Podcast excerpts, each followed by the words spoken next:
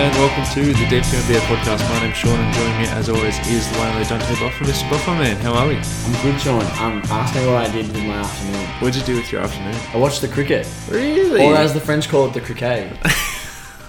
did did you know, there's a thing called French cricket. What is it? The So cross. no, no, you you get a cricket bat and you you put your legs right together, like shoes touching, and you hold your bat like flipping upwards, and then what you do is someone the bowler underarms it at your legs, and you have to hit it away.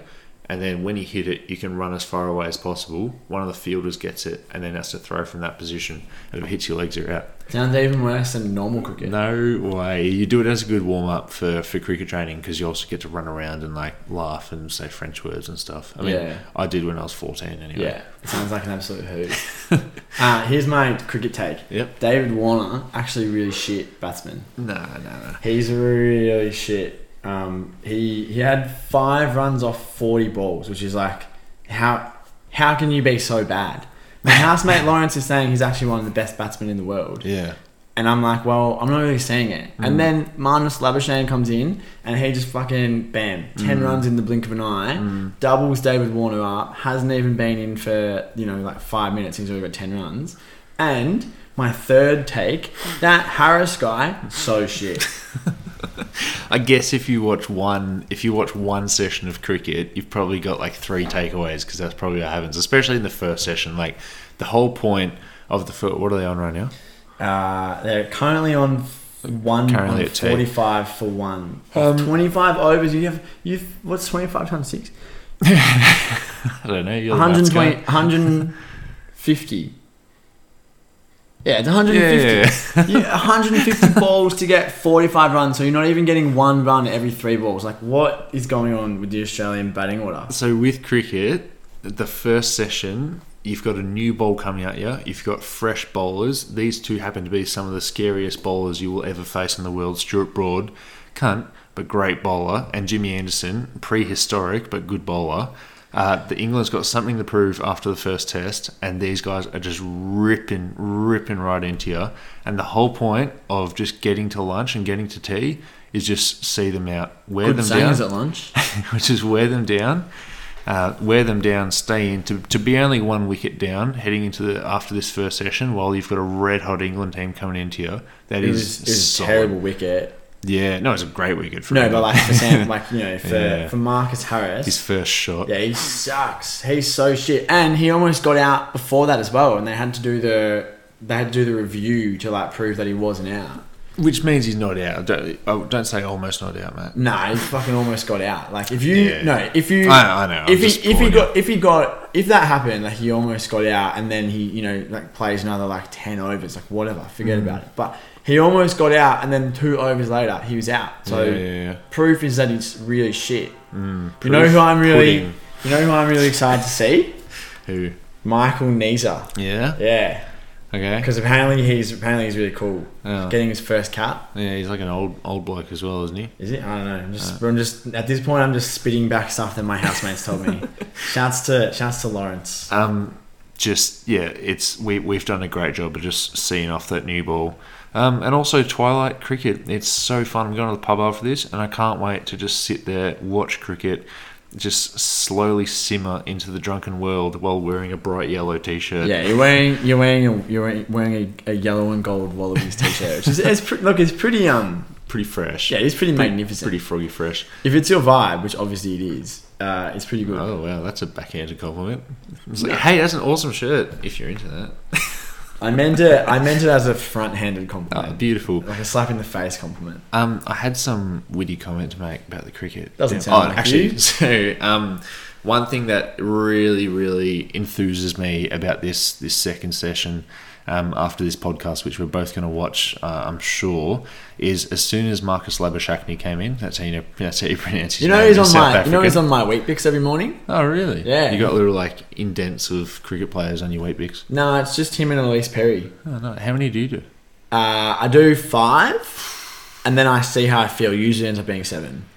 Um, You know, I, I have once eaten two HSPs, large ones back to back, and I feel fine. But when it comes to Weet-Bix, I can't do more than three. two HSPs back to back is like a crime against humanity. That is like Like that is obscene. I'll eat so many dinners, but with brekkie, I just Yeah. I actually saw this really good idea. I went out for a coffee somewhere, can't remember it. Shouts to him, but um, they had a thing called a medium breakfast. So you know how you've got your big breakfast. This was everything but half. So Yeah. one hash brown, one piece toast, one egg, and that's perfect. See, but then you get you get through half a bacon and you're like, I could go some more bacon.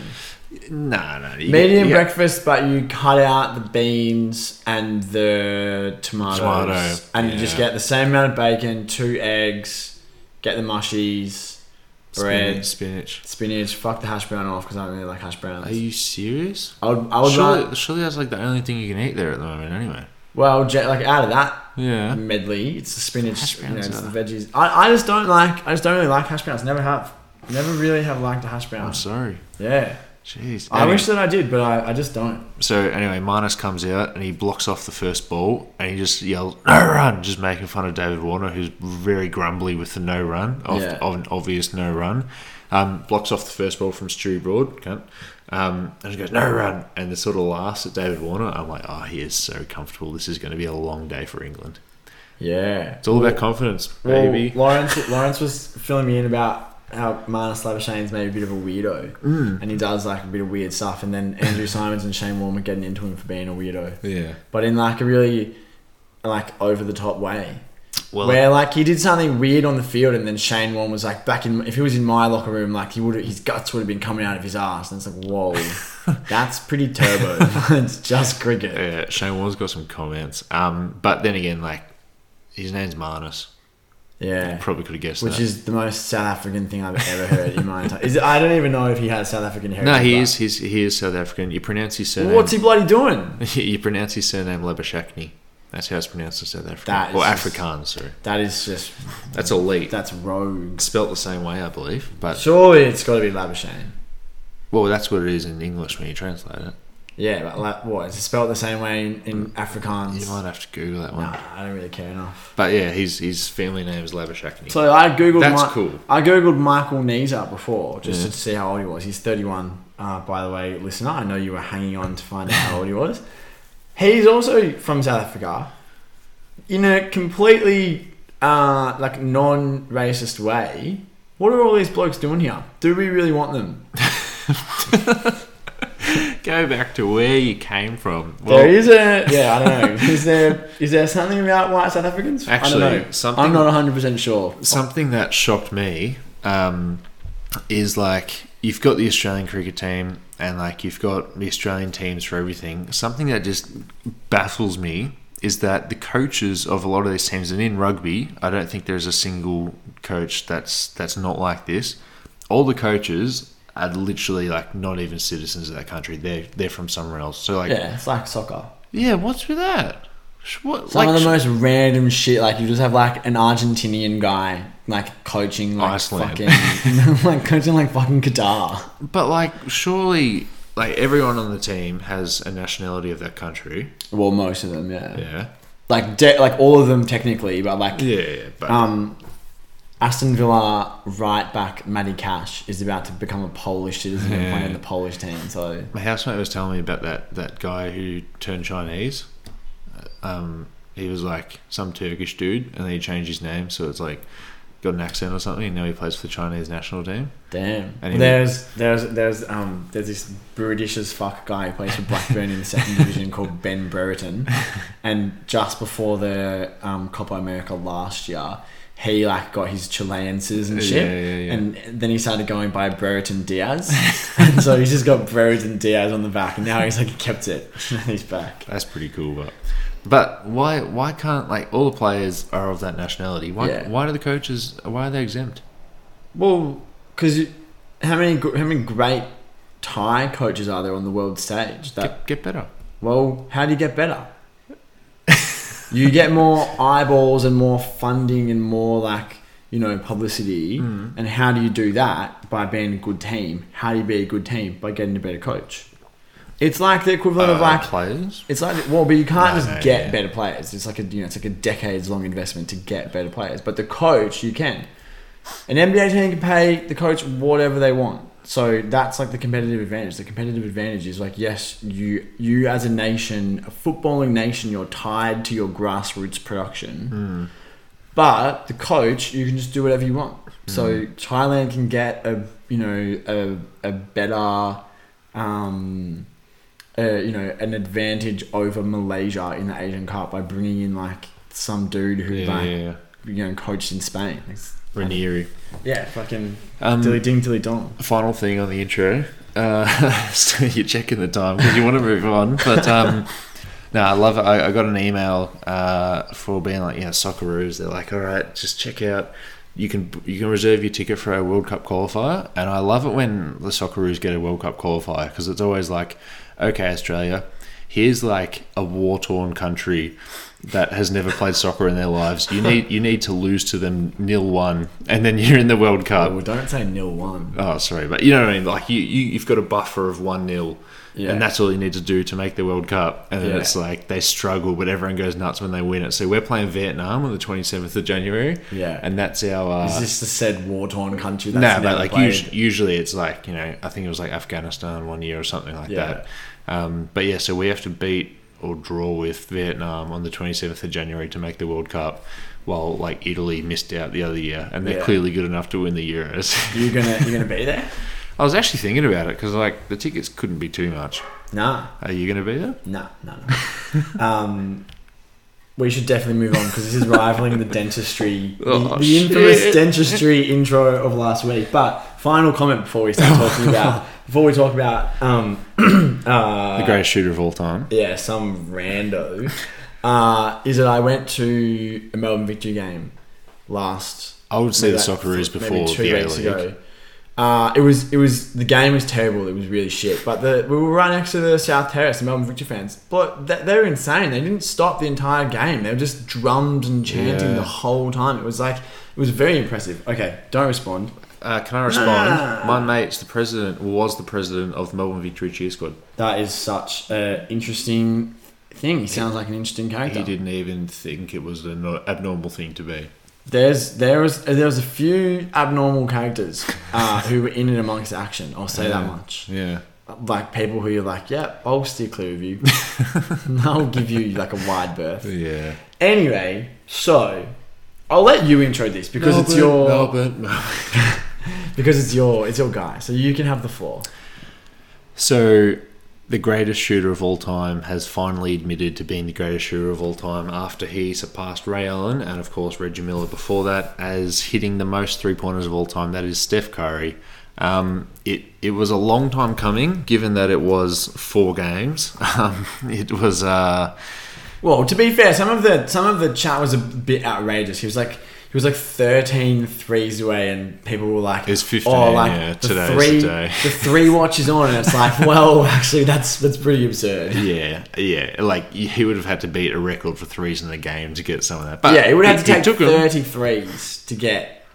well, like, what if he just got hot? But he, like, I think he took like 18 one game, they took 17 the next game, and then 13 the next game. And like, he does, I don't have it in front of me, but he's taking something like 11, 12, 13 a game, which is like another NBA record.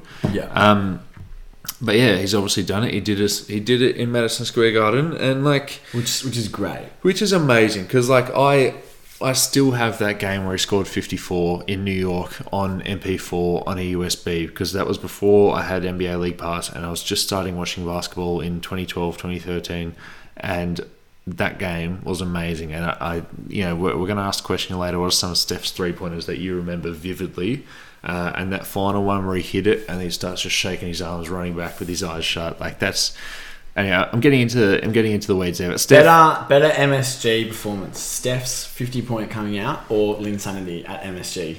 Steph. Mm, arguable. What about Raymond Felton? Cheeky little 19 and 5 against yeah, Dallas. pre or post blowout? oh, um, And by blowout, I don't mean, by blowout, I don't mean drugs. I mean the chassis. oh, did he do drugs? Raymond- Nah, but he just got fat. Oh, He's got heaps fat. He, Yeah. Raymond Felton, arguably the Danny Rose of the NBA. Danny Rose is that the Watford player? Yeah, he's a Watford player. I thought, he- I, thought you'd, I thought you'd get that because you're a, you're you're a, I'm a Hornet. you're a Hornet. Right from the Hornets. Danny nest. Rose, Danny Rose is ex the ex Tottenham left back who's now playing as a left sided centre back for Watford, and he's so fucking fat. Like it's literally What? just like just retire. Really? Yeah, just retire. He doesn't look that fat. Nah, he's he's so, and every time the ball goes near him, it's, he's just getting skinned by some young winger. Wow. He literally is just going through the motions, collecting the paycheck. Like it's it's pretty Yeah, good. yeah, yeah. Anyway, Raymond Felton, Raymond Felton walked so Danny Rose could run. Yeah. Um, yeah, Steph Curry, I mean, like we've we've talked about it heaps and I'm actually like sort of a little bit speechless and, and like I don't know how we're gonna drag this on for ten minutes, but like he's just sort of done it we all knew it was gonna happen and I, and I mentioned preseason when we were talking on the Four Man Weave plus Marco, some of the things we're watching out for in this season. And I said around December, uh, maybe early January, Steph Curry is going to get the three point record, and obviously he's having an MVP worthy season. But uh, but here we are. I, I think there was a an early like straw poll released the other day, and he had like ninety of of the hundred uh, first place votes for MVP. Yeah, yeah.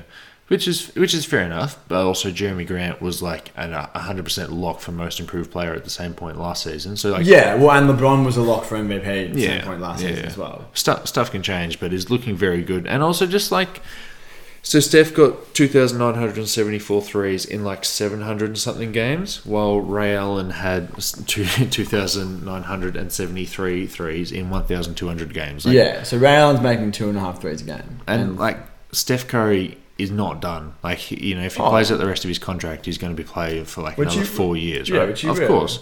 And like he's just going to stay with the Warriors, and whether that be on a minimum or if he just gets a nice little like Kobe Bryant maximum contract send off, probably doesn't deserve it, sort of thing. Like Yeah. this this number's not finished, and like when you talk about guys breaking records, sort of like you know you think of Kobe passing MJ when he got that free throw in Minnesota and they stopped the game and he waved to the fans. Like you know that's the twilight of his career. Like this is not it for Stephen Curry. Like he's still going, he's still an MVP, and at a worst case scenario, he doesn't play at an MVP level next year, still makes plenty of threes. And you, and you look at the number and you look at the the the record for threes and threes made and the list of players in there and there has never been a player like him shooting at this high a volume before and odds on we're not going to see it for another generation because like obviously there's heaps of kids right now growing up watching Stephen Curry falling in love with it and they're probably going to try and imitate him and not just Trey Young like Trey Young's come up and bloody well there's going to be like the next generation of Trey Young moving forwards because even Trey right now is like not on track to even come close to Steph Curry because he's amazing. Um, so it's like this record's going to stand for a very long time because the record's just going to keep getting blown out over and over and over again. And I can't wait to watch Warriors games in the future and just like hear people say that's another one to the record that just keeps growing. I've got two. I've got two things to say. One is that I'm currently looking at the all-time. There's some fucking gross amount of Kyle Korvers in there. Well, I, I reckon that's sick that Kyle Korver's in there and that he's high. I think. I think what was he sixth? Mm, it just speaks a lot about like He's how many, how much people time. didn't shoot threes as well. Yeah, definitely. Guess. Okay, so Kobe is at 19. Guess which current NBA All Star rounds out the 20. Harden. Guess which current. No, Can, can I have a couple of guesses? no. Well, yeah, you're way off on Harden. Yeah, you get you get three Ha- guesses. Harden's like fifth or sixth. Yeah, we'll talk about Harden in a second because that's my second my second point.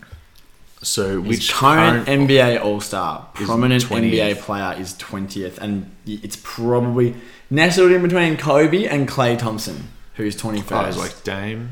It's not Dame. That's two guesses. And we'll just say I get seven guesses. Okay. Seven is my favorite number. Okay. It's going to be so if they're still an all star. Oh, is it like Kevin Durant? Nah. Oh, don't don't. I really like this. This is horrible listening. Wow. Um, it gets fucking rogue as like in the twenty to thirty range. There's some fucking names it's in like here. J.R. Smith, J.R. Smith is like sixteen. Mike Miller. Uh, yeah, I don't think Mike Miller's in the top 30, but uh, come on, you get one more guess and I'm telling you. 20th all Oh, time. is it LeBron? Nah. Okay, can I get another guess? okay, one more guess. So current all star. Here's how we're gonna. Here's how we're gonna drag this out to 10 minutes because you're taking seven minutes with seven guesses. Is it Paul George? It's Paul George. Paul George is the 20th all time. Um, Kevin Durant is 26th, Mm. and Wesley Matthews is 24th. He played like five years. Isn't that the most fucked up thing? Kevin Durant has Kevin Durant has three extra NBA seasons on Wesley Matthews, and Wesley Matthews is Mm. like 28 threes ahead of Kevin Durant on the list. That's pretty fucking insane. Yeah. Okay, the second thing that I want to talk about, and this is not like, like I'm not wishing ill. I'm not like you know trying to like put negative juju out there, but James Harden is fourth all time. Mm.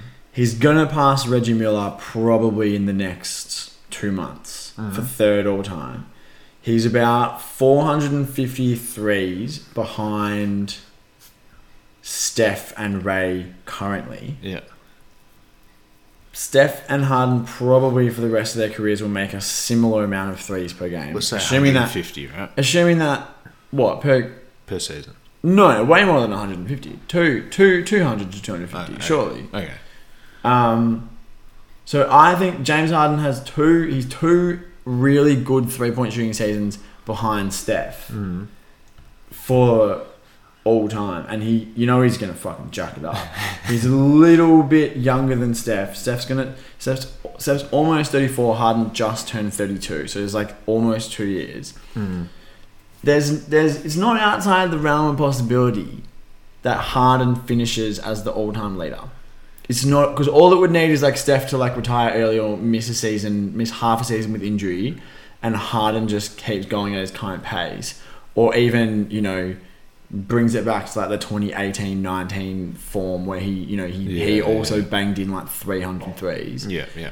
and all of a sudden it's it's a race I just, i'm keeping my eye on that i've been keeping my eye on that the last like three years because he's always just been shadowing it's been like obvious that he's going to end up second all time Mm. when he when it's all said and done but like he's got those two years of good stuff which is if, if steph calls it before he does you know that 35 year old harden is still taking 10 threes Yeah. But he'll be 35. yeah And, like, he's not going to be at an MVP level of 35. No, most, but- most likely. yeah but you don't need to be an mvp to hit threes Oh, I know, I know. But the sort of threes that he takes, which is, like, very skill, yeah very will based, you know, it's like he just, he, he uses his athleticism and his body to get these, like, very slim openings. Like, they're not Kyle Korver catch and shoots off, you know, running around the court. yeah Steph Curry, like it just comes naturally to him. He's got such a lead already. Would say like 450 on him, um, and you, I, I'm actually kind of excited to see 39 year old Steph Curry. Like he'll be, Oh my God, he'll be on. coming off the bench. Right? Six years. He'll be coming off the bench and like he's going to get open threes because he's like not going to be able to go inside the paint. But teams aren't going to be hugging him like he is at an MVP level right now, and it's going to be really interesting to see like old man just put up some threes at home and everyone goes crazy and makes like two a game and he's just Is he playing for Golden State or Charlotte? He's playing for Golden State. Um, and he's just like, he's literally Del Curry's prime. And he's just like walking out there. He's like, oh, I'm the I'm the shooting guard. And I I don't, I'm probably not going to do a great job at guarding my position. He's got little grey bits in his hair. Like, Steph's just going to be banging him, like, no matter where he is. Um, that That's not answering your question. But uh, I, I'm not watching it very closely. Yeah. Why? I mean, I'm just like I'm. I'm. I. I'm not watching it closely, but I'm like the shadow is definitely there. Mm. It's not like a fait accompli that Steph is gonna have this record for forever. Like, I think it's definitely a possibility that Harden makes it like really interesting.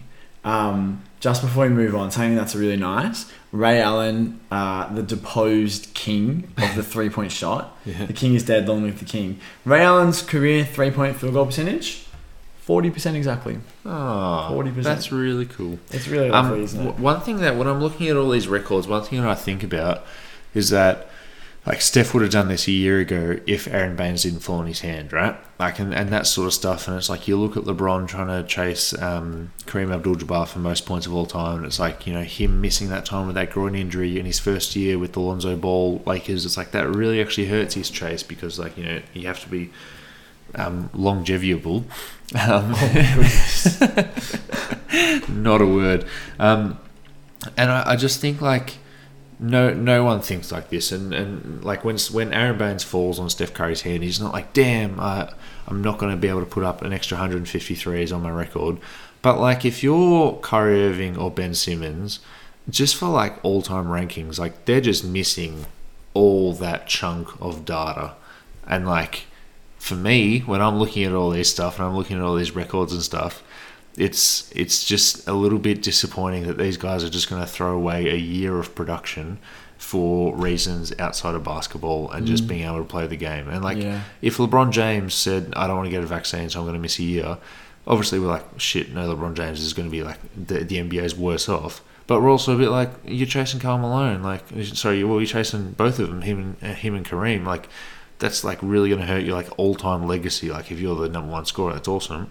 So it's a bit like these guys are just throwing away like their chance to just yeah, well, Kyrie would tell you that he doesn't care about. and, and he shouldn't. Like I'm not saying this is like something that people should care about, but it is just a bit of a shame when you when you hear about that. And just another reason why, if you're a basketball player, play some basketball. Bloody hell, shut up and dribble. I couldn't have said it better myself, Sean. I think these are two instances where you're allowed to say "shut up" and dribble, as opposed to the usual situation, which is quite horrible. Yes. Yes. Um, should we take a little bit of a break before we move into the second half of the pod? I'd love to take a break. the depth, the the deep, the ugh, the deep two. God, that's a mouthful. Anyways, I'm Marco, co-host of the Hey Daniel Gafford. What's the name of our podcast? The JVG NBA Tribute Show. Wow, I can't believe it's that easy. Thanks, Gaff. You probably know us as two members of the Four Man Weave plus Marco, but we know you as our next listener. Well said, Lucas. I gotta ask, how do we differ from the pack of basketball podcasts? It's a great question, Marco. You see, on our basketball podcast, we have two male co hosts. Wow, truly groundbreaking. After this episode, stay on your favorite podcasting app and give us a spin. All right, and we are back, and we're talking about trade season. I hate trade season. Jeez, transactions fucking suck. Speaking of transactions, can't wait till someone signs Isaiah Thomas from the G League. Oh well, Forty-two points in his G League debut today. man. That, I was actually thinking of a bit today, and like, I'll, I'll give it. Yeah, a, you thinking of a bit? Whoa, that is I'll, unheard I'll, I'll send it out half baked, but um, it goes something like this. Okay, hold on, hold on, hold on. Hold on. all, right, all right, I'm ready now. I'm ready.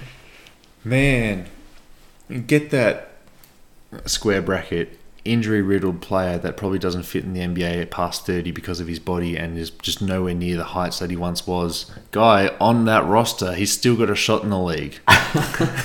Whoa, basketball Instagram. Is that you?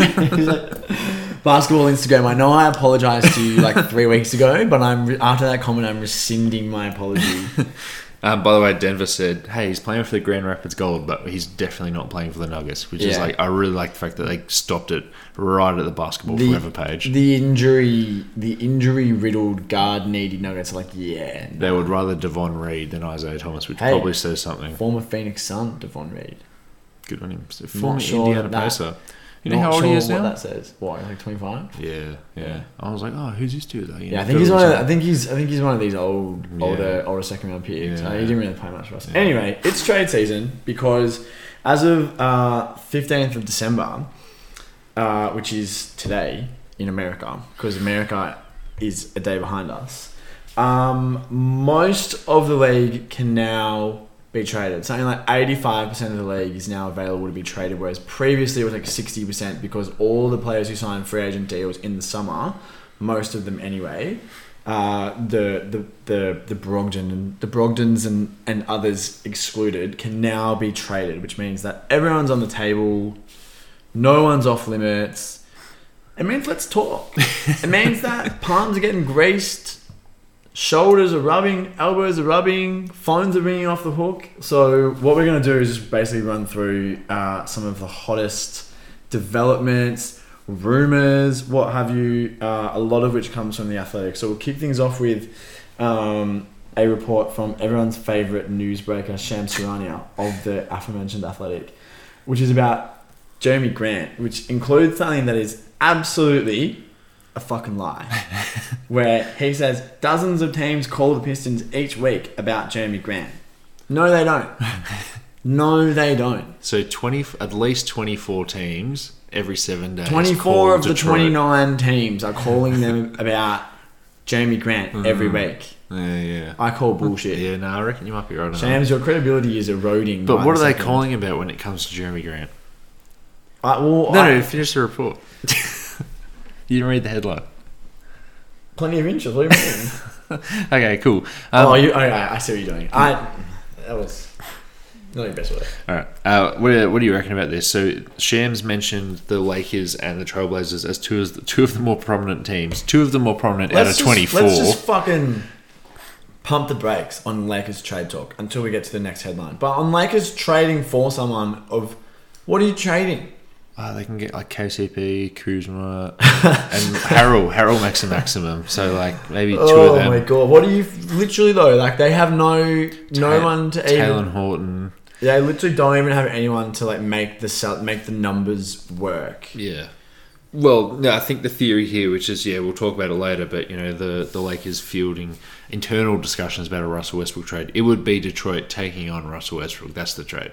Is everyone is everyone in in the Lakers office doing meth? Well, the, they've been doing it for a while. Well, at least it was like defensible meth, where you could kind of say, "Yeah, this is a bit crazy. We're definitely cooking it up here, but sure, let's get big. We mm. want a championship getting big with these goon centers. Mm. Like, let's just run that back. Yeah, let's go for star power. Like, it, it- there's you've been able to defend it, but like this is just like you have no assets. Yeah. You have no first round picks. You have no players that anybody else wants. Hmm. And you're trying to get rid of the worst contract in the league. and you're trying to get like a, a you know, like a fringe all star level player. Yeah, yeah. Who's getting paid as if he's an MVP? What the fuck? All right, so back to Jerami Grant. He's eligible this offseason. He's eligible for a four-year extension on his current deal, which will expire at the end of the following season, and he can sign up to as much as 112 million. Obviously, because he's not an All NBA, All Star, or MVP. Um, so, like, it's it's a bit of a it's a bit of an inflection point for Detroit because they've Troy Weaver's done the right thing here. He's paid this guy. He's brought in. Uh, He's brought in Jerami Grant, who everyone's like, "What are you doing that for?" He had like an MVP, uh, sorry, MIP worthy season. Like you know, he didn't win it, and he wasn't going to win it, but he's in the conversation, and he's proven that he's more than what he was. Um, maybe the best time to trade him would have been last off season when he was shooting like seventy percent from the floor. Um, but hey, that's in the past now. So you, you're looking at it like, what do you do if you're Detroit? Because if you don't trade him, he's going to turn around and say, "Hey, like you know, money. I would like some money. I've committed to being in Detroit. Why don't you just give me that money?" But if you're Detroit, where you're trying to build up a team, why would you just commit hundred million dollars to a guy who is 28 years old right now, and by the time Cade Cunningham is ready to be an MVP, if he can be that, it's going to be well either you know if either just you're wasting money on a 32 year old Jerami Grant whose best skill isn't something that doesn't rely on athleticism. I don't know why I just had two negative quantifiers in that sentence. Um, so it's like Detroit should have done this last year, is and it's they've sort of done the right thing here by like you, wonder where this report's coming from. Like, is this report leaked to Shams from the Lakers or Portland, or was this report leaked from Detroit, or was it re- re- leaked from Jerami's agent? Right, and, and Jerami has done nothing but say he wants to be in Detroit, and he actually mentioned last trade deadline that one of the reasons he hasn't requested a trade and doesn't want to trade is because he wanted to go to Detroit. He wanted to go to a team with a African American coach, African American lead basketball decision maker, and just be you know Black Lives Matter. Wanted to be a part of that organization because he, he liked where they were going. Um, so like, has he just done a full 180 and said, "Hey, I want to get a trade. Let's try and get some buzz around me." And all this conversation is great. But he tore a ligament in his finger and he's out for like four to six weeks from now. So it's like if you are Portland and you want to bring him in and like maybe make go for a run right now because you're 11 and 14 or whatever, 11 and 15, he's not going to be there. You're going to give up something and he's not going to be there for four to six weeks. And who knows what he's going to look like when he gets back because he hasn't actually been that elite so far. So it's freaking messy, Dante. Well, I mean, like the Blazers aren't going to get him because uh, if there if there is as much interest as Sham seems to believe there is, which there's not, uh, then they absolutely can't offer a package that's even remotely, you know, appealing to what other teams potentially could offer. And I, I- don't mean to say there's not interest because I think that every contender should be looking at adding someone like Jamie Grant. The problem is the reason why he took the money and why he went to Detroit is because he wanted the bigger role. He's got the bigger role. He's like the one A or the one B on Detroit now. Yeah. He was the undisputed one A last year. Uh, he, if he's gonna go to a contender, which is probably, I mean, outside of like a Kings or a Blazers kind of like mid tier Yeah. team trying to like, you know, make a run for the plane or whatever. Hmm. he, mi- he he's probably going to get traded to a contender, but he's not going to get traded to a contender as like a ball dominant wing who's going to take you know 18 shots a game like it does in Detroit. He's getting traded as Denver Jerami Grant, who's Yeah. going to, you know. Um, ironic, isn't it? That yeah, he, well, he I wanted mean, to it is, leave. it is, it is, it is ironic, and and I think that if he, I think if if he does want to go play like winning basketball, that's the cost. Mm. He obviously is a better player than he was, and he's shown more in his in his locker than he did in in uh, Denver. So he's not going to go back and average eight points a game like he did for the Nuggets or whatever. Yeah. But he's certainly not going to be the featured player like he is in Detroit. He's not going to have the license to just jack Yeah. contested jumpers off the dribble, which he loves to do Yeah. um, he's going to have to streamline his role. Whether he wants to do that, you know, leaving the ecosystem that he, you know, decided that he wanted to come to and that has let him flourish, I don't know. So maybe that maybe maybe he doesn't actually want to do it. If he does, he's exactly the sort of player that that um, teams should want, would want, and Detroit should trade him because they're going to get a haul for him. Robert Covington got two first round picks two seasons ago. Yeah. Jamie Grant is a better player now than Robert Covington has ever been, and they could easily get two two first round picks from a Yeah. from a mid level contender who's still got first round picks, or you get a pick in like a young player. Like Hmm. there's definitely there's definitely like assets to be had here because lots of lots of teams would want this dude. Maybe two first round picks this time last year, but maybe not this year. And I'll use that as a segue into the next piece of news, which we're going to talk about, is that coming from Jason Anderson of the Sacramento Bee, that the Kings are shopping Buddy Hield and Marvin Bagley III in trade. And that the main report here was that yes, they've been shopping Buddy Hield for a couple of years now, but it is a deal that connects him to Marvin Bagley. Would you trade if you're either team? Would you trade Jerami Grant for Marvin Bagley, Buddy Hield, and a first round pick? No, because Marvin Bagley is not an asset, and any team that trades for Marvin Bagley is opting out of is they're not offering him the qualifying offer because his qualifying offer would be like eleven million. Yeah, yeah. So Marvin Bagley's going to be an unrestricted free agent at the end of this season, You get- regardless you- of whether yeah, you he. get him on a make good minimum. yeah, you get him on a minimum, and you say, all right. If you've it. got anything, prove it. Um, Buddy Hield is a negative asset at this point, especially for a team like Detroit. Maybe you're like, yeah, we brought Kelly Olynyk in so that they can space the floor for our young guards. Because Saddiq Bey is not doing it. Yeah, yeah. Well, no, he's not. Maybe they're like Buddy Hield is, you know, like now he's like the he's like the guard version of that. Like you know, maybe Cade will look better, Killian Hayes will look better playing Passing next to someone good who can shoot. Yeah. You know, more space. Like you get the assist because it's not fucking. You know, I don't know, Saddiq Bey, random, random bloke. just- Lee. yeah, random bloke just clanking. Yeah. But I mean, Buddy Hield is not on that contract. Is not an asset. Marvin Bagley is not an asset whatsoever. So I think Bagley's only getting traded in like a salary dump kind of situation, Yeah, or to a team that deliberately wants to clear cap space. Yeah. Which, you, you know, in in that instance, it's like well, Bagley's cap hold is like something like twelve or thirteen this Yeah. year. You traded someone who's of equal value, and then you know, you trade them to that, that team. You trade them to the Kings, you get Bagley in return, and the next season you don't offer Bagley the qualifying offer, so that 13 million, 11 million is just gone. Mm. You've opened that up. Detroit doesn't need to do that.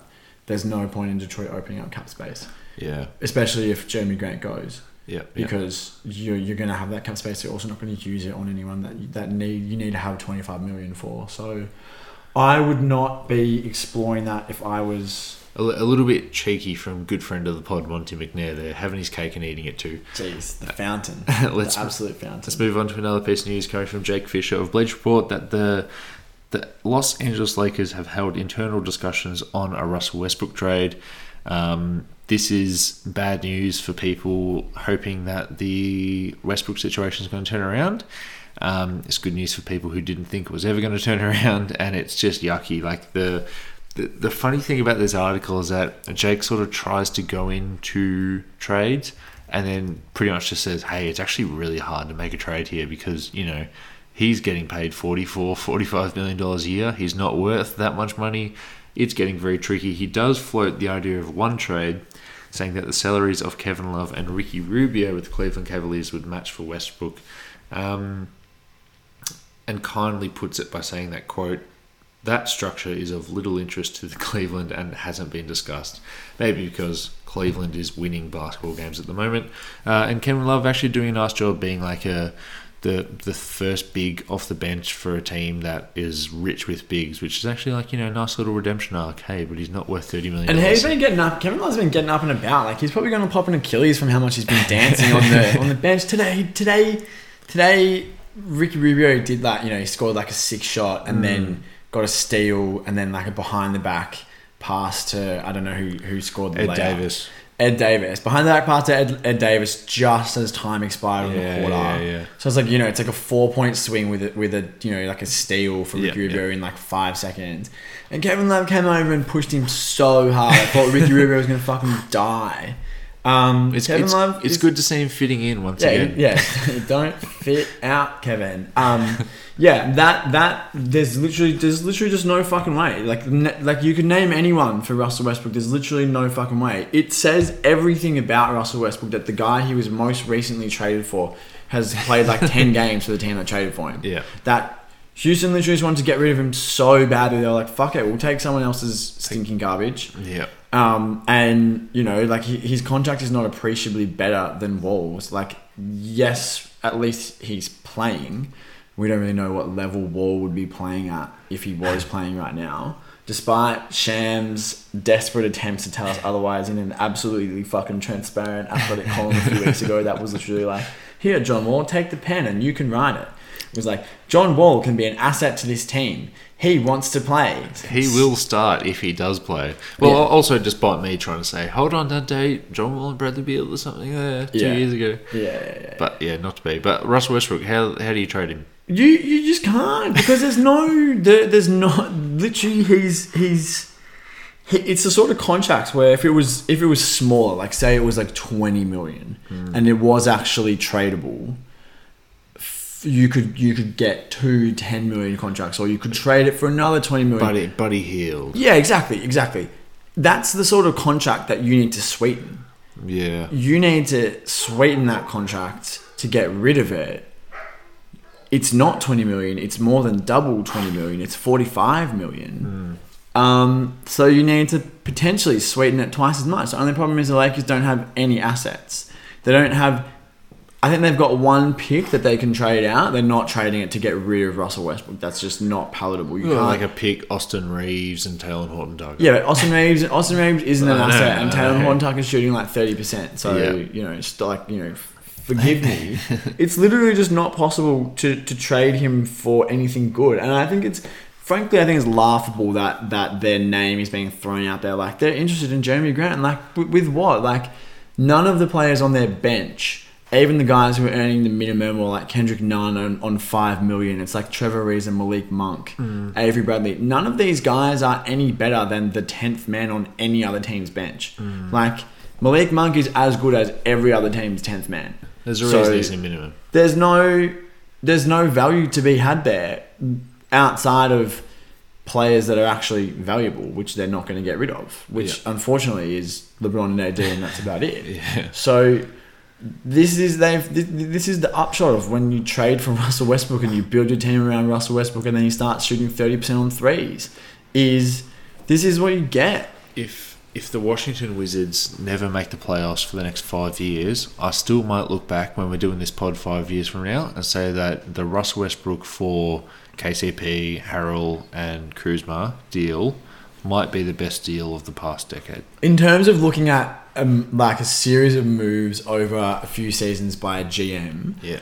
turning that John Wall contract into what they have now in Washington, Tommy Sheppard, that's probably one of the best. Like for someone who was kind of not really thought of as even remotely a good GM Yeah. whatsoever, Yeah. turning turning John Wall's contract into Russell Westbrook and then Russell Westbrook into like you know That like several rotation pieces plus a pick for like what's going to be a, you know what looks to be a playoff team.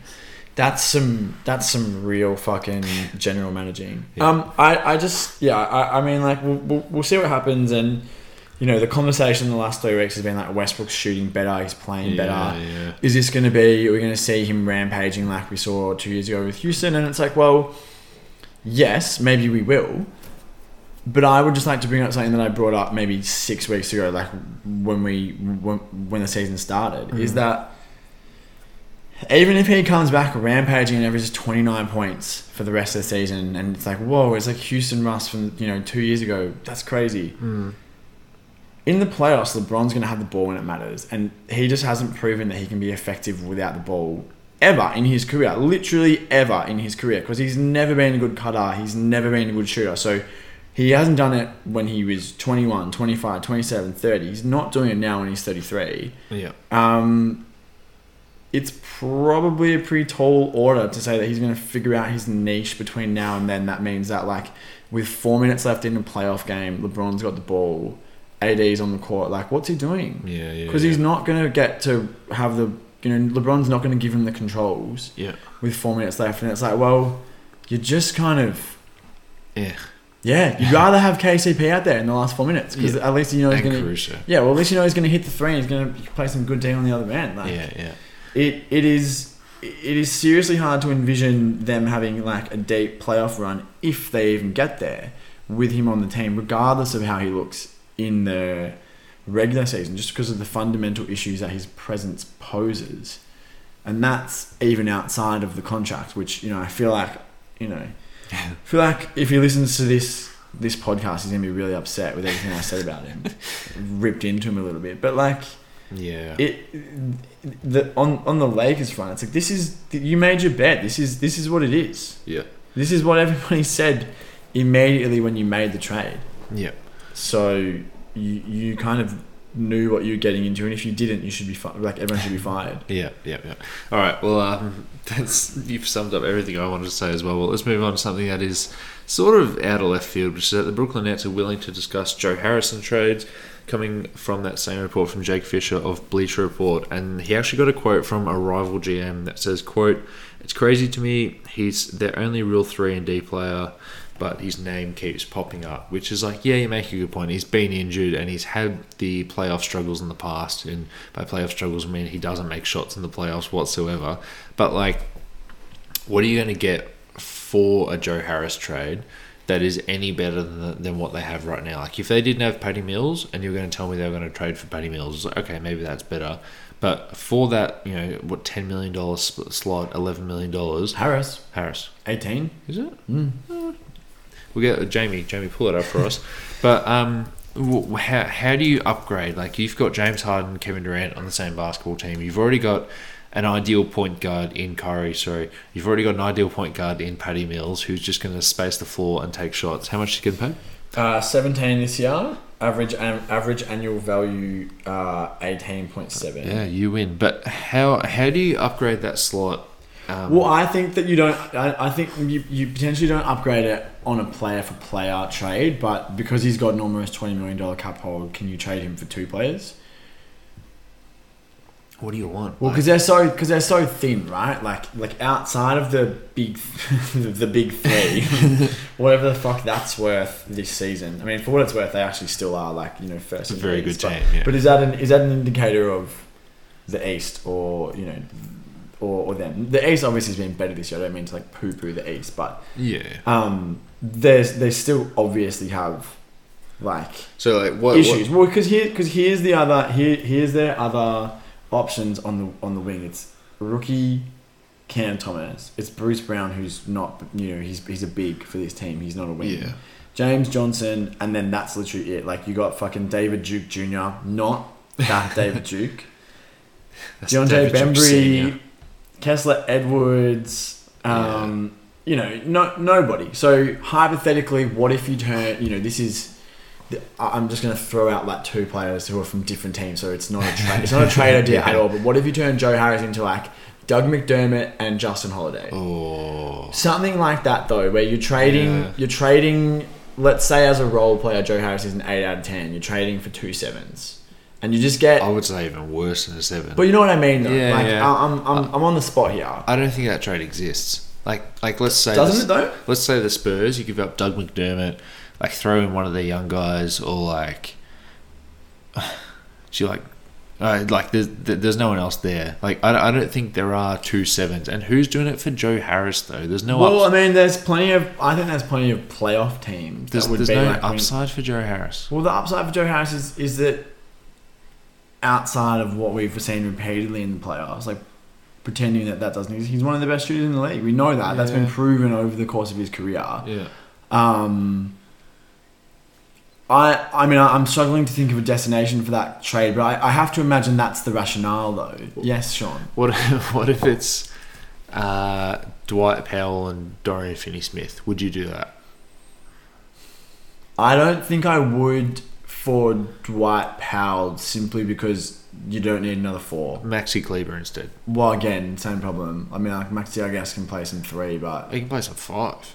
well, But, like, I did- just, I just, I just don't know. With all the old dudes they have fucking But, but did Dallas want to do that? Did Dallas want to do that trade? Oh, Dorian Finney-Smith's really fucking good. Yeah. And he's now, I, I, I don't, I don't oh, I'll look up his numbers, but he's got to be hitting like 37, 38% from, um, For- three. for a team where everyone's shooting worse. Dorian Finney-Smith is, is, you know, we've been talking about like, you know, the last couple of weeks, blokes quietly putting together an all-defensive case. Dorian Finney-Smith this year is quietly putting together an all- all-defensive case. 38% from three. He's averaging nine points per game. So he's not like fucking, yeah, Yeah. but he's like, he's, he's fully developed into a lockdown defender. He's really Yeah, good. Yeah. Um, what about? I, I, I, I think you probably want to talk about this team in a little bit, but what about you know? Again, I'm not saying that like Atlanta would do this necessarily, but what if it was like Cam Reddish and Kevin Huerter? something like that, where you diversify your skill sets a little bit on the wing, you get extra bodies. That means that instead of it being round one and you're playing a seven man rotation, you can play an eight man rotation. Yeah. It just means that you have an extra NBA player out there and you're not relying on a rookie Cam Thomas or a rookie fucking whoever or an old man whoever like John J. Bembry, you know, with like a career fucking John J. Bembry, what number does he field goal percentage start with? Don't tell me. I don't want to know. Um, I think that has to be the rationale in terms of trading Harris, right? Because otherwise, what are you getting? Surely they're not looking at a player for player trade. Yeah, but if if you're truly worried about depth, like Brooklyn's going to be the first name that comes up when it comes to a buyout. Like if Mo Harkless gets bought out, you know. Yeah, but does that solve the problem though? Well, then if you want to trade an eight out of ten for two sevens or two sixes, Mo Harkless is like a four or a five out of ten, right? yeah, de- de- definitely. So does like a four and an eight beat a seven and a seven? Like the, the hypothetical's gone too far, but like they're going to get a buyout person, whoever. Yeah, it is. but I mean, like, but like Blake Griffin, Lamarcus Aldridge, Paul Millsap. That's the quality of buyout player. And Lamarcus Aldridge is, you know, fucking having like a decent season. and he keeps sooking to his PR company. fucking a bit over it to be honest. um, thank God we only got Tyson Chandler in 2016. Oh, dude, I thought he retired. I was like, we're done with this, but no, now he's Um, back and he wants to start. The quality, you know, you, you Congratulations on healing your heart, Lamarcus. Please tell me how to do it. you can't predict necessarily who's going to be on the buyout market, you know, three or four months ahead of time. But you're not going to get someone as good as Kevin Huerter on the buyout market or Doug McDermott on the buyout market. These are dudes who Doug McDermott just got paid $13 million a year. Kevin Huerter's going to get paid some money, whether it's Atlanta or not, Yeah. after this season Yeah, yeah. the, the the players on the buyout market are just not worth the money. So you're not going to get like an amazing, um, you know, you may, may maybe you will, maybe you get lucky and it's like fucking, you know, like the Warriors or like the Sixers a couple of years ago with Belinelli and Ilyasova, where it just like all fits, maybe, but probably not. Yeah. So you have to turn to the trademark, and this is another team that has no assets. Yeah. Joe Harris, I think I think teams would look at him potentially as an as an asset. It's difficult to gauge what kind of asset they'd be willing to give up in return. But the reason why I keep thinking like a, a, a two for one trade is just because I can't imagine that they're just like not happy with Joe Harris and they're like, uh, you know, they're like, we got to get rid of this guy. We got to like, get what we can back. I mean, he's shooting forty six percent from three this season. Yeah. So what what do you want him to do if not that? Like his numbers across the board are a little bit down, but forty six percent is fucking not down. Yeah. Um, you know what his career three point shooting percentage is? I was it's- start with. Yeah, well I'll tell you I'll tell you where to fucking start. It almost starts with a five. It's forty four. So that's why you pay 17, 18 million dollars. Yeah. He's doing exactly what you need, and in, He's just injured, well, and that's fine. yeah. Yeah. I mean, I just think you know. Um, all right, how about this? Uh, Joe Harris, Cam Thomas, and a future first. I don't know if that has to be in like 2058 Yeah. for Miles Turner. For Miles Turner. Yeah, I guess. And I, I guess. And then who's playing on the wing? Literally no one. DeAndre Bembry, but that's any hope for the buyout. Like it's a shame Trevor Ariza signed already. The corpse of Trevor. Well, I mean, like James Ennis is still a free agent. what the fuck are you laughing at? uh, yeah, it's it's it's hard to make is that this Melbourne trade. United's own James Ennis? Uh, maybe, but if you're if you've got Joe Harris and you're paying him seventeen million dollars a year, he's one of those dudes getting paid on seventeen, which is like you have him as like the most complementary piece possible. No one's trading for him to hope that he develops into something else. It's sort of like this is what you have. You've just got a supercharged Doug McDermott. You know what I mean? And it's like there's there's no real trades out there. But one thing that came from that exact same report from Jake Fisher is that to sweeten the pot and to maybe get something better for Joe Harris is that the Brooklyn Nets are interested in throwing, and they have in the past thrown Nick Claxton in trades, and they've said that Nick Claxton is available. Um, and like, if I'm any young team, I swoop in and I steal Nick Claxton because, like, yeah, you know, he's proven little to a medium amount of value on a team that is just stacked. Well, he's talent. also injured a lot. He's also injured a lot, but he's also extremely young, and he's like played at one of the highest levels of basketball that you can, right? And he hasn't been great because he's extremely young and he's still on a rookie deal. But if you're a young player, I reckon you just swing for Nick Claxton. Just hope that he's proven something. Maybe he can prove even more. Maybe you've got like another Jarrett Allen sort of level thing going up right there. And you mentioned Cam Reddish before. If you were the Hawks, would you do Nick Claxton for Cam Reddish? No, just because I think there's a bit of positional redundancy there. Because where does he fit into the front court between my two big minute centers? Well, Unless you're looking at him, Capela at, hasn't looked good this year. well, He's actually looked bad. well, I mean, next season you've got a Okongwu coming back. So you Okongwu's coming back this season. is he coming back this season? I, I- thought I- he was done for the year. No, I don't think he's got a season-ending injury. I think it was just like really unfortunate that he like was out four to six weeks at the start of the year. Well, he's got the TJ Warren four to six weeks, or the or the May he rest in peace. or the hmm, hmm, hmm, fucking four to six weeks, the three hundred and thirty pounder. Um, oh wait, when all that to say Zion Williamson? No, thought- well, fucking yeah. Call, call me when he's back in the court, bro. Oh, Call me when he's back in the court. No, no. okay, yeah. So so okay, so it looks like he will be coming back. There's no timeline yet, but it looks like he he Okongwu will be coming back. I don't think that with Collins locked up, Capela's still there on big money, and Okongwu, your like um, player of the fu- your your Yeah. five of the future. That like trading for Claxton makes heaps of sense because. Claxton's probably, although he's like a bit more versatile, can like move his feet a little bit. Offensively, he's a five. yeah, He's not a four. yeah, So which is good. which is fine, but it, it just mean it just means that you're not trading with someone who's like super versatile on both ends. You know, you're trading for a five who can defend out on the perimeter in, in, in space a little bit. And Cam Reddish is definitely having his best season of his career. Um, so that would potentially, I think, be selling high on Cam Reddish for like a low return. Um, just quietly, when you Google Onyeka Okongwu, uh, the first photo that comes up is Solomon Hill. Also, also just quietly, um, it is Melbourne United's own James Ennis. He played one season in the NBL and he averaged 21 and 7. Um, but when you Google James Ennis Melbourne, the first article that comes up is from 2004 titled James Ennis has denied throwing his NBL All Star 5 trophy in the Yarra after a dummy spit. and the, the first fucking paragraph is He's denied throwing his NBL All Star 5 trophy off a Melbourne pier on Wednesday night in a fit when Rodney Clark was named MVP.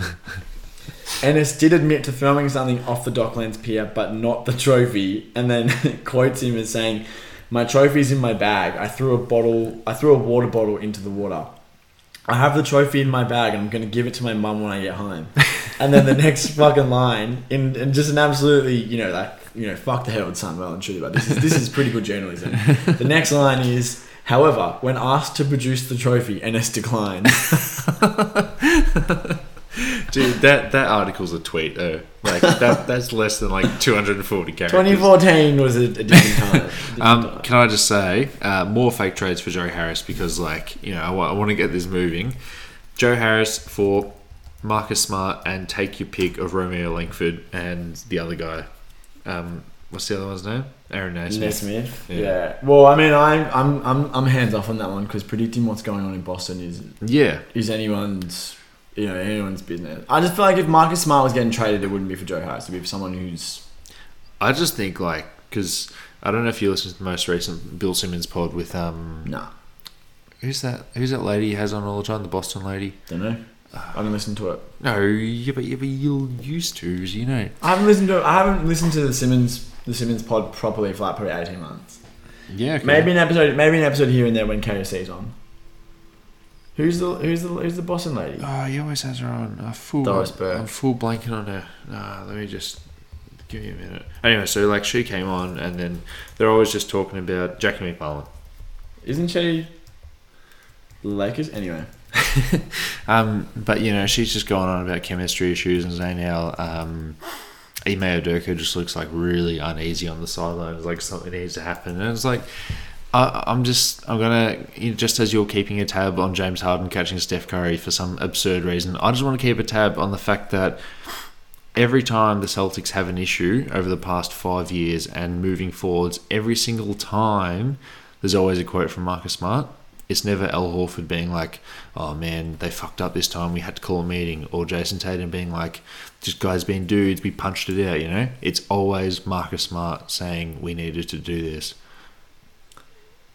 Is Marcus Smart in some ways like the spiritual successor of the last championship team in Boston? I, no, no, I mean like Yeah. he, he he kind of more from cut from like the Rondo KG Paul Pierce cloth, right? Three alphas. No, that's that's the that's the Bulls. It's the Jimmy Butler Wade Rondo Bulls. Uh yeah, how did that work out? Um Marcus Smart stylistically and in terms of his mentality is like almost like a holdover from that like previous regime. Hmm. And now that we have a f- reasonably close to like a fully actualized version of Tatum and Brown, they're no longer like the young players and you know, it's like an it's like a transitional You can't for excuse Boston for the. well, well, I mean, like now they're like ready, in theory, ready to be like the team leaders in their own right. Marcus Smart potentially, you're right. It, it, maybe he's grading a little bit on the team. Maybe he's like, you know, baggage from like a, an earlier iteration of the team that needs to be cut loose. But all the stuff you've ever heard is like heart and soul of the team. Like could never do it without him. And I just feel like if he was going to get traded, like you would have to be for someone better than Joe Harris I I just. or as part of a package for someone who's better than Joe Harris. Like Uh, you trade him, yeah, yeah. like you said, him, couple picks, young guys, or whatever, and you get like someone good. yeah, I, I, I'm just wondering. Not that Joe Harris isn't good, but you know what I mean. You get like a you get like a great starter, Yeah, like a Kemba, fringe all star. prime Kemba sort of. I, I was thinking like you get like a Gordon Hayward type. Okay. That's funny. We went the same way. Um, I'm just saying, just keep a tab on it that every single time the Celtics have issues, Marcus Smart is front and center. And whether that be because he's a leader and because he's an alpha on the team, or you just never really hear bad things about anyone else. And is it really worth it at some point? Um, do you want to move on to? I've got a really good segue, Dante. If you don't want to add any more. I I know where the segue is going, but you, you hit it. Okay, cool. I'll just keep going.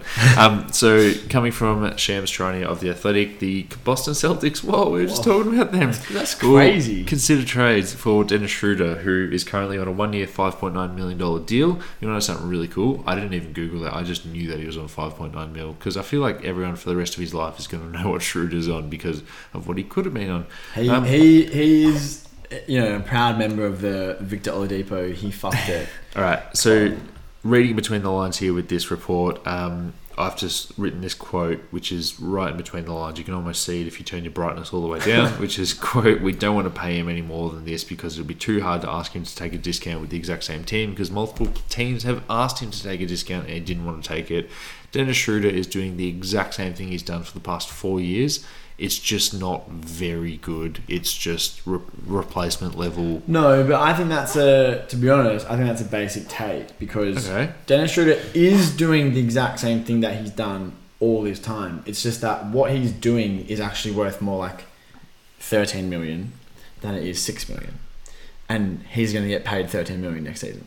He might even get Really? paid fifteen million next season, and Boston can't afford to pay him that because Al Horford, the two J's, Marcus Smart, you know, there's some fucking contracts there. They can't pay an average point guard above average money, which is what Schroeder's going to get. Um, Would you do you want a better picnic on this? I don't reckon he's going to get above. Let's say, let's let's say twelve. Let's say the number is twelve. I I'd think still gonna- go under. Okay, well let's let's let's bet a um, let's bet a block of Pico Organic mint chocolate on it because Okay. I can't do the picnics anymore. All right, all right. Um, Is Pico organic like picnic for, but veggie version? No, it's just like these little. It's like just like these little um like chocolate blocks, and they do some real the hazelnut and the mint ones in particular. What are about really a choc carob bear? I like them. I, I loved the carob bear, little bear of like fake chocolate, but Mm. real chocolate, Yeah, right. just no dairy. No, I, I've You haven't had one? No, I never had one. Okay, I'll get you one regardless of the outcome of this bet. Jeez, you're good. um, I, I think yeah, I think that he's gonna get more money because because he's he's like he's a he's an average starting point guard. He'd be a great backup point guard. We Yeah. saw how good he was two seasons ago when he was the third guard. Oh my god, he was amazing. He was but- efficient. He was getting good shots. He was making you know like But he's he's efficient at scoring and he does all that and he's awesome if he's behind SGA and Chris Paul, right? Yeah. But like, look at the best backup guards in the whole entire league. Cam Payne. Like Lou Lou Cam Payne Lou Williams for his whole prime couldn't get more than eight million dollars a year, and you think someone's gonna pay more than what they have in the past for any backup? Shooter was going to get paid eighty million dollars. But Teams like, are ready to, to be fair, that was ready to go. to be fair, the Lakers actually denied that report. And we believe the Lakers when they say things. No, we don't.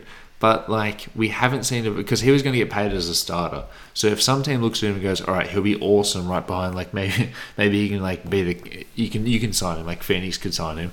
I don't reckon anyone's going to pay him twelve million dollars a year because like the teams that have cap space don't need him, right? No, no one needs him at the moment, and the teams that might have like more than the mid level exception that want to compete don't really have room for a guy to like come in and maybe stuff it up.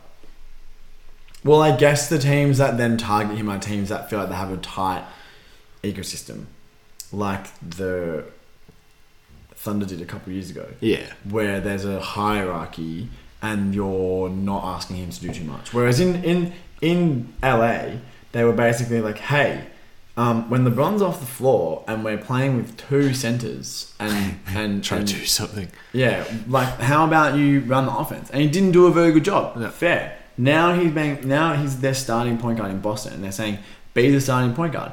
He's averaging seventeen and five. Counting stats are fine. I, I agree that you know his impact has been m- minimal, um, and I think yes he is an average starting guard. But if he's your third guard or he's your second guard, but you play with you know a couple of ball dominant wings, like he could be Say- say- he could be great. Like Say Atlanta next season as an example.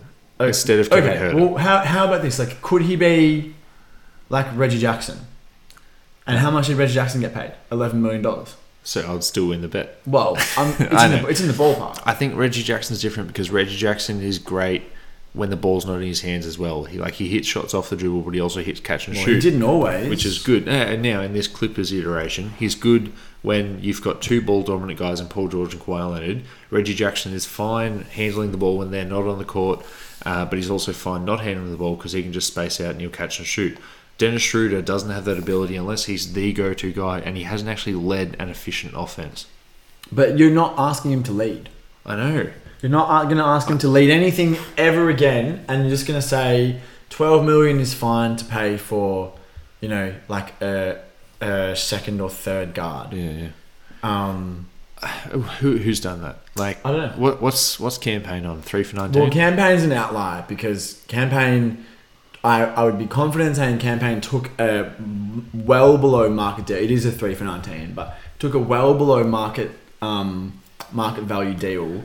In part because he really likes the organization and they invested in him, and in part because he was almost out of the fucking. Well, he was out of the fucking league. so you can just A year before he signed the deal, you know, he's Yeah, in China. So Yeah. All right. he, So you put 19 million in front of Cam Payne. He says, "I'll I'll lock that up right now." You put you put that money in front of Schroeder. He says, "I had 100 million on the table. I had 80 million on the table." um, so the best backup point guard in the whole entire league, right? Let me just actually give me a second. Phoenix Suns legend Rick Rubio. Um, so one of the best point backup point guards in the whole entire league, Shaun Livingston, prime career three for twenty three. The best backup point guard in the whole entire league right now. Shaun Livingston's contracts were in an era that's not comparable. All right.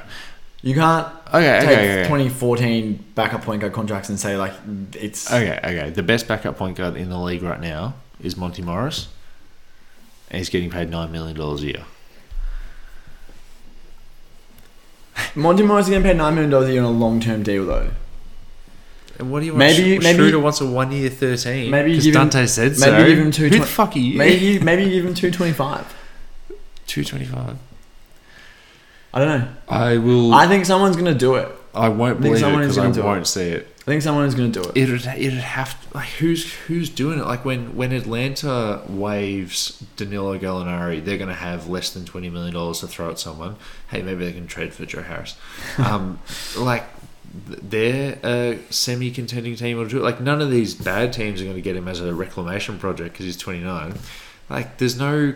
There's no one out there who's got that amount of money. It's just he's just going to have to keep going between Boston's at five mil because people have holes at, at the guard position. He's gonna get paid way more than six right, mil. I think we've hung on this for too Yeah, long.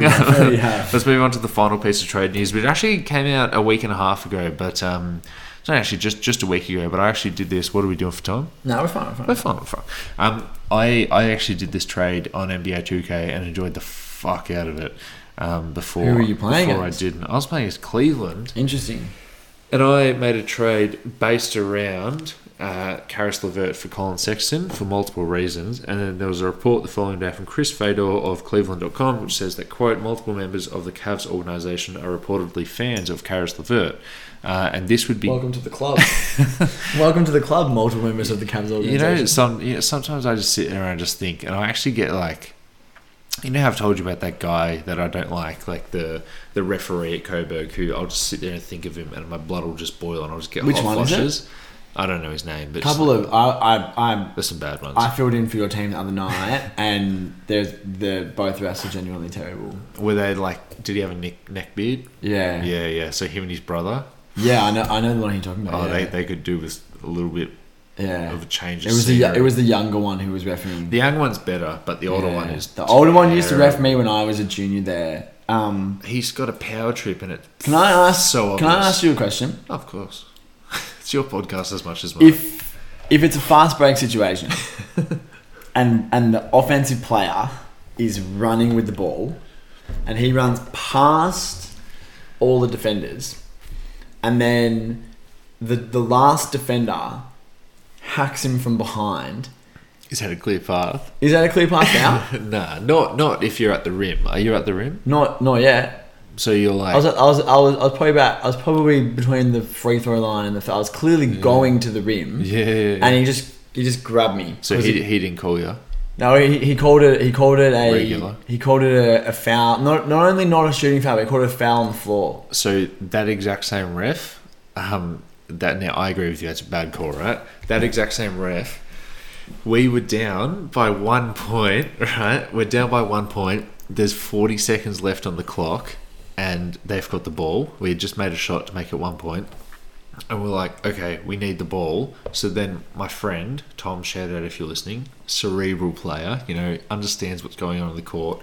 He intentionally fouls and does this like he just grabs the player with two hands and like obviously no one can see what I'm doing but I'm literally softly grabbing it was, Dante it was, it was gentle. as soft as possible he softly grabs Dante and looks at the ref and goes I failed him can he please take free throws so we can get the ball back and Mm. maybe hit a three or hit a two to win the game and he calls an unsportsmanlike contact Yeah. on, on that exact foul Yeah. because it wasn't a play at the ball so that team got two free throws and side and we had 0% chance But that's not the rule, though. Like, that- like that's literally not the rule. Like, I- like I just don't understand it's that. just a power trip for him I mean, like, what? So you'd rather like you'd rather like make a serious play at the ball and like rake him across the arm. Uh, yeah I just slap his like wrist. do you want him to like come from behind I then he slap might- him on the wrist and, Yeah, and he gets a red wrist versus I just like I just great anyway. he's done the good thing there yeah no Let's let's get one of those instances a week um, let's Kar- bring it back in. Caris Car- Levert. Caris Levert for Collin Sexton.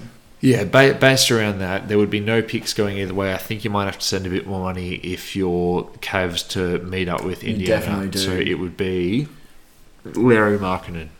No, there's no nah. There's there's no the other Cavs way, aren't doing that. There's no other way to do it though.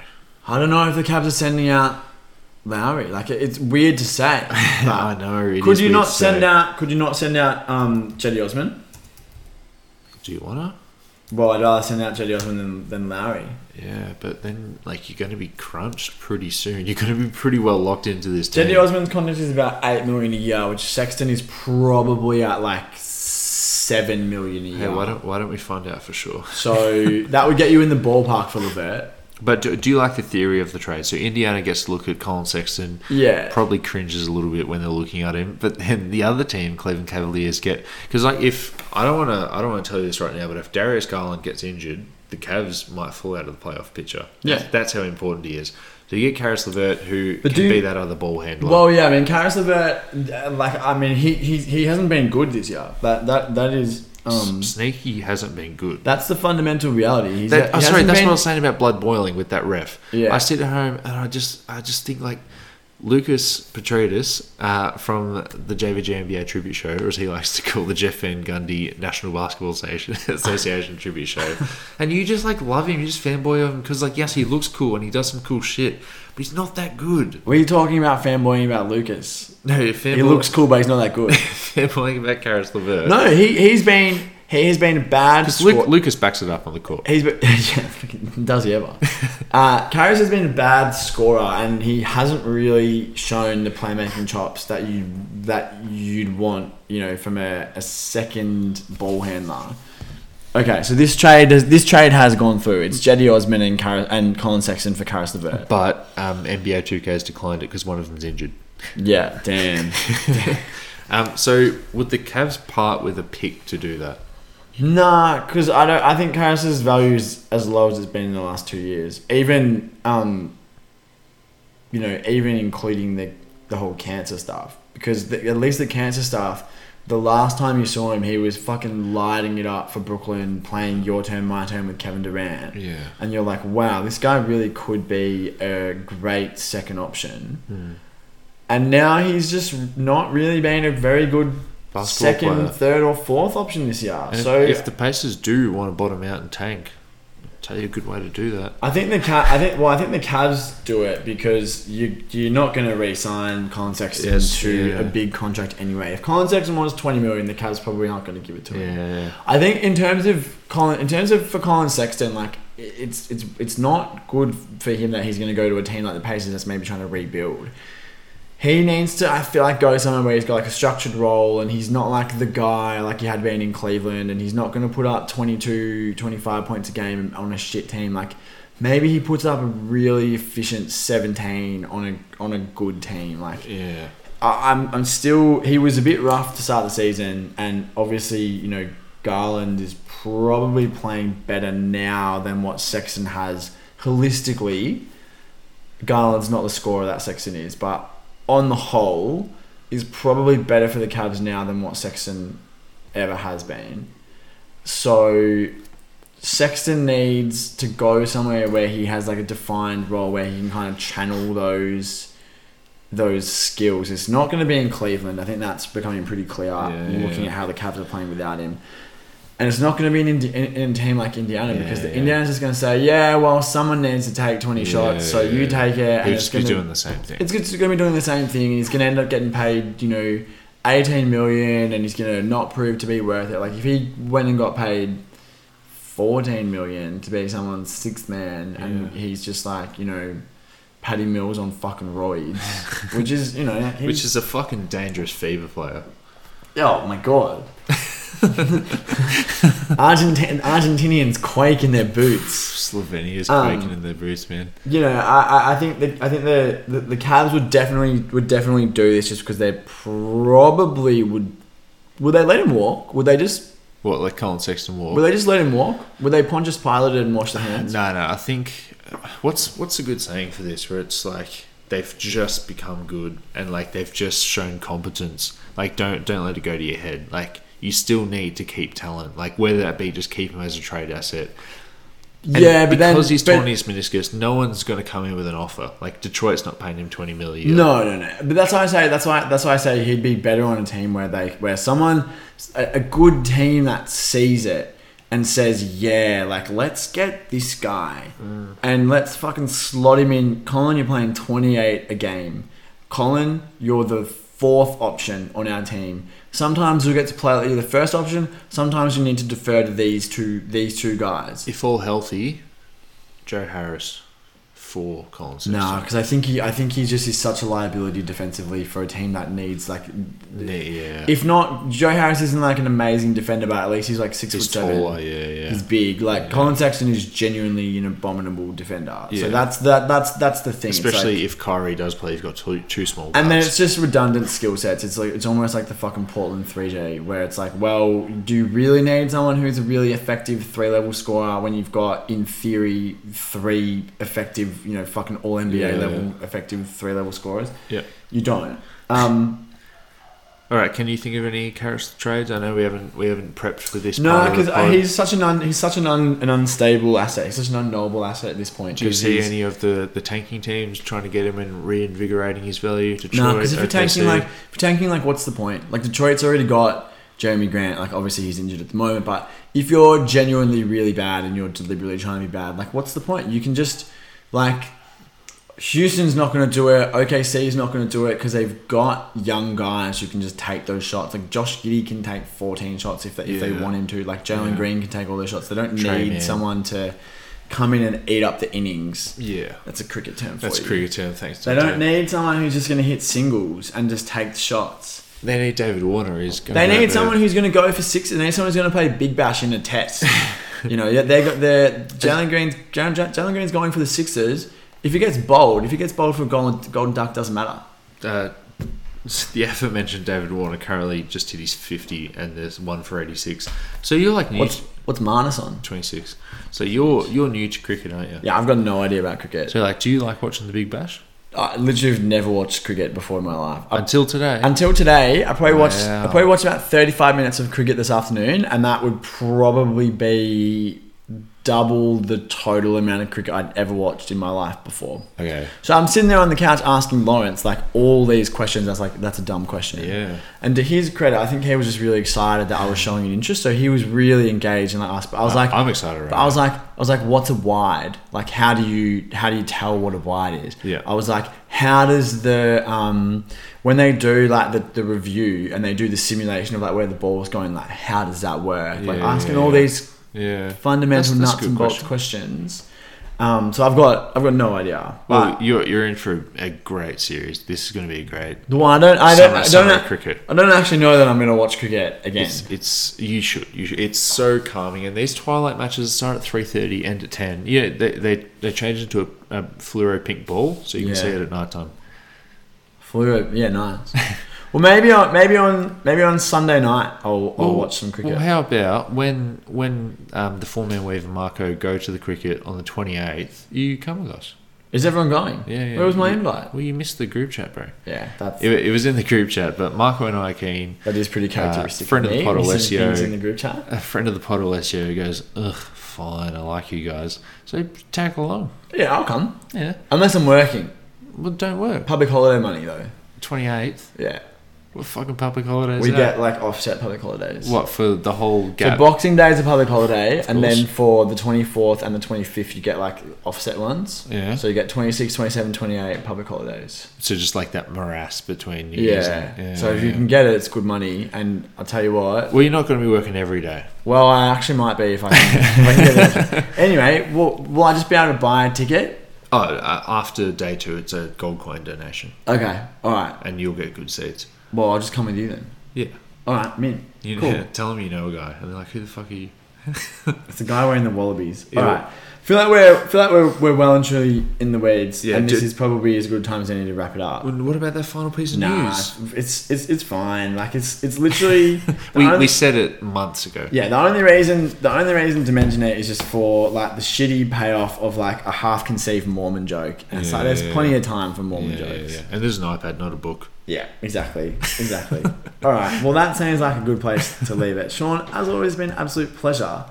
Um, for the listeners, make sure that you are following us on all of our socials. That's Facebook, Twitter, Instagram, LinkedIn, if you're so inclined. Then Um, if you ever, you know, if you're ever hopping around on, on YouTube, check out check out our videos on YouTube. Otherwise, you can find us wherever you get your podcast. Obviously, you're listening to this. And how about you just tell a friend? you you know it's summer, everyone's out and about. You've had a conversation with someone who likes basketball. Oh, like did you see did you see LeBron? Yeah, like oh LeBron's really good. Oh, Steph Curry's pretty good. How about you just like slide it in there? Hey, there's this really good basketball podcast. Support local, support grassroots. Anyway, drop us a line. Um, and while you're dropping us a line, if you've also got a couple of minutes to muck around on the YouTubes, you might as well have a couple of minutes to go to thedeep2.com. Yes, it's that simple, thedeep2.com, no hyphens in between, because I wrote an article on Golden State's favourite son at the moment. Uh, and I say at the moment because we have so many, unlike some other teams who just can't happen to cobble together rotation players off a two way contract Smart in the last day. uh, Gary Payton II, uh, I love watching him, and he's actually like piecing together what could be the new death lineup. You know, it's not the Hamptons Five, it's not the death lineup. It's uh, you know, when are we going to start calling him Gary Payton Senior and start referring to him as Gary Payton? Damn. And that's on the deep2.com. We got a fucking website. We got a fucking website, and it, it is that easy. Yeah, it is. Alright. It is so. So anyway, Dante, I'll, I'll speak to you next week.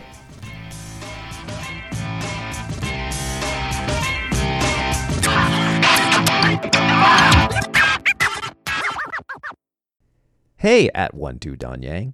Do you like hearing the down low on all your NBA and basketball content?